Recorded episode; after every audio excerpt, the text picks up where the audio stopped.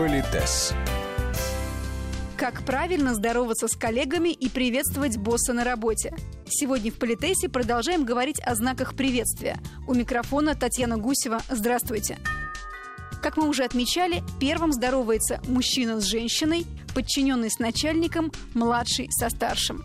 Но помните главное правило. Кто бы вы ни были, директор, академик, менеджер или школьник, входя в помещение, всегда здоровайтесь первым.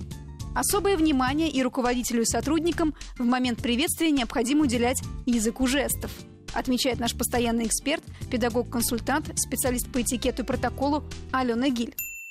Хочу рассмотреть одну ситуацию. Если я подчиненная да. и хочу зайти в кабинет директору, угу. допустим, меня вызвали, я захожу, приветствую угу. его, да. здравствуйте. Должен ли руководитель вставать, приветствуя угу. меня при этом, или он может э, сидеть угу. и просто сказать здравствуйте, проходите да, и так далее? Да. Есть э, правило, что приветствие, и мы чуть позже, я надеюсь, у нас еще будет возможность об этом поговорить, приветствие это прежде всего знак уважения когда вы входите в кабинет руководителя, а это деловая ситуация, и там должно быть все максимально оперативно.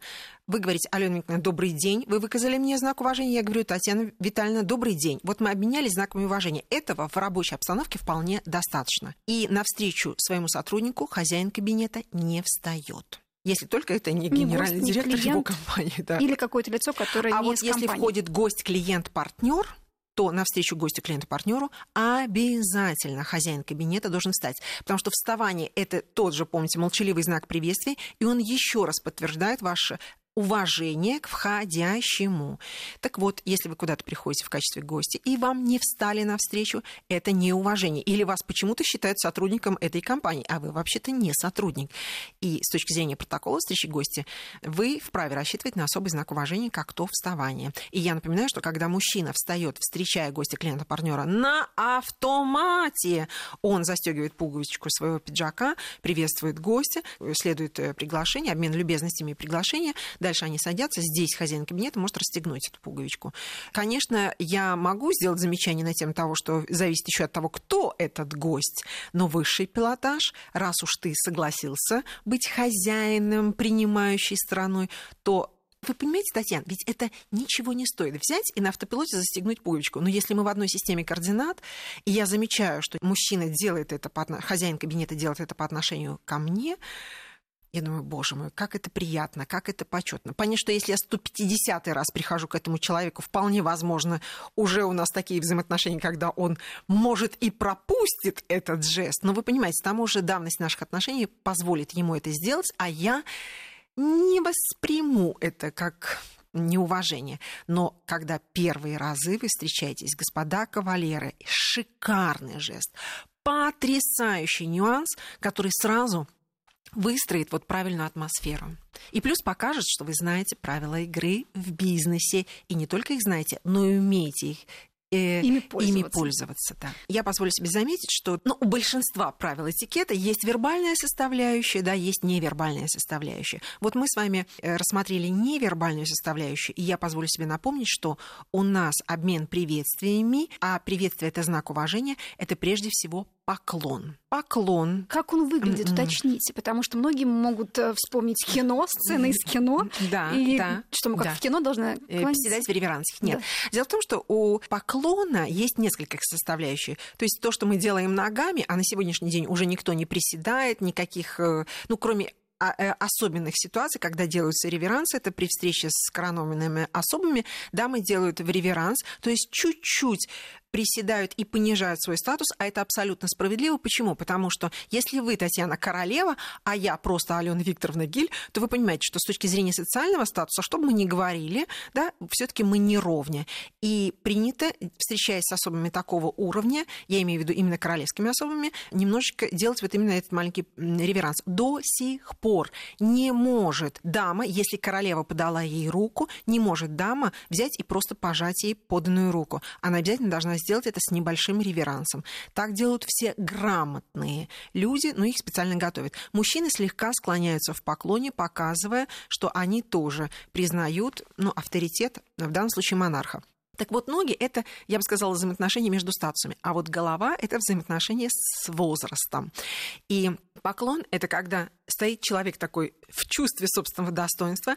Дальше он опускает голову на какую-то глубину. Чем старше человек стоит перед тобой, тем ниже мы опускаем голову. Чем младше человек стоит перед тобой, тем, ну, как бы мы делаем небольшой вот выход из этой нулевой позы чувства собственного достоинства. Опускаем голову, держим паузу, небольшую паузу и дальше возвращаемся в исходные чувства собственного достоинства. То есть получается такой небольшой поклон, пауза и возвращаемся. Что такое пауза? Я позволю себе заметить, что затылок – самая уязвимая часть тела человека. И мы не видим нападающего, да, и угроза жизни, когда ты видишь нападающего, ну, кто-то нападает спереди, ты можешь защититься. Когда человек нападает, ну, кто-то нападает сзади, мы не можем защититься. То есть мы с вами договариваемся, что затылок – самая уязвимая часть тела человека.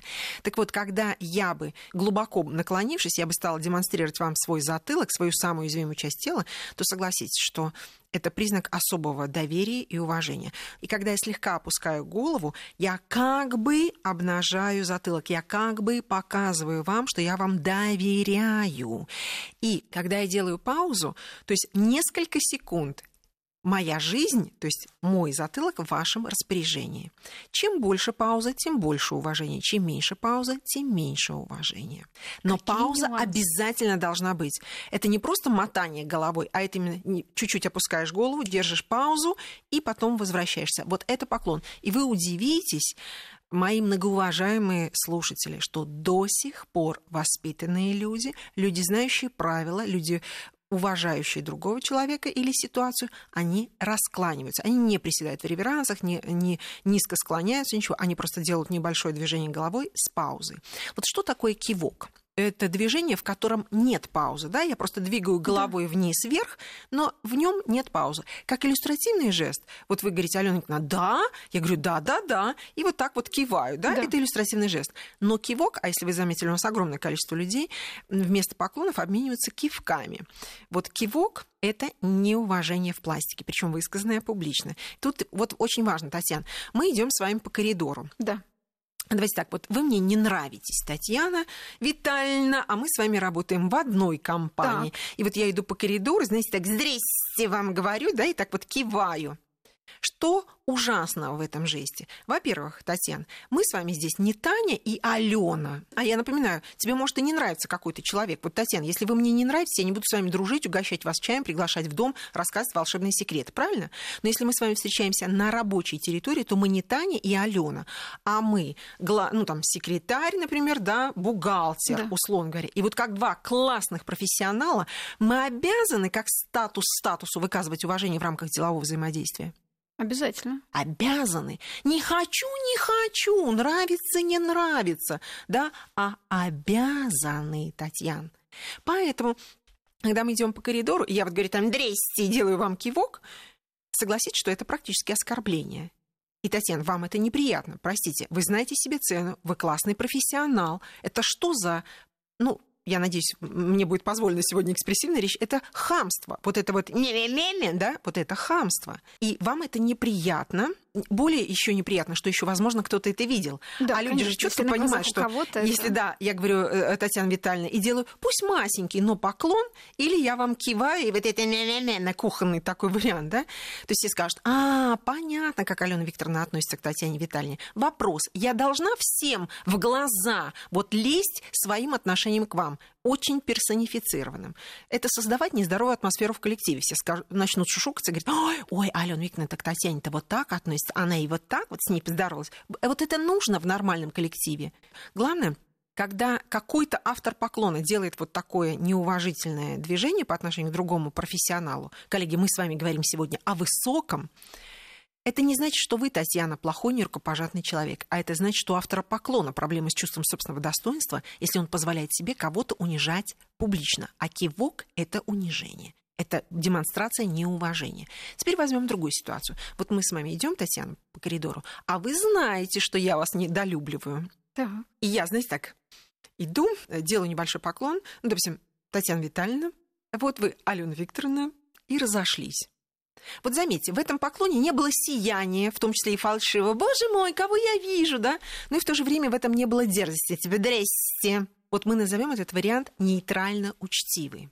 Но, Татьяна, если вы знаете, что я вас недолюбливаю, вы оцените, что я не позволила себе опуститься до кухонного уровня, да, и вот это вот все вам показывать. Конечно. Вот это на нашем с вами языке профессиональном будет называться уровень. Вот это называется класс игры. Когда вы мне не нравитесь, но я хочу работать в этой компании, я хочу деньги зарабатывать здесь, и кроме вас такой мне ненавистный, весь остальной коллектив меня устраивает. Я должна выстроить нейтральные учтивые взаимоотношения с вами, если я хочу остаться в этом коллективе. Да.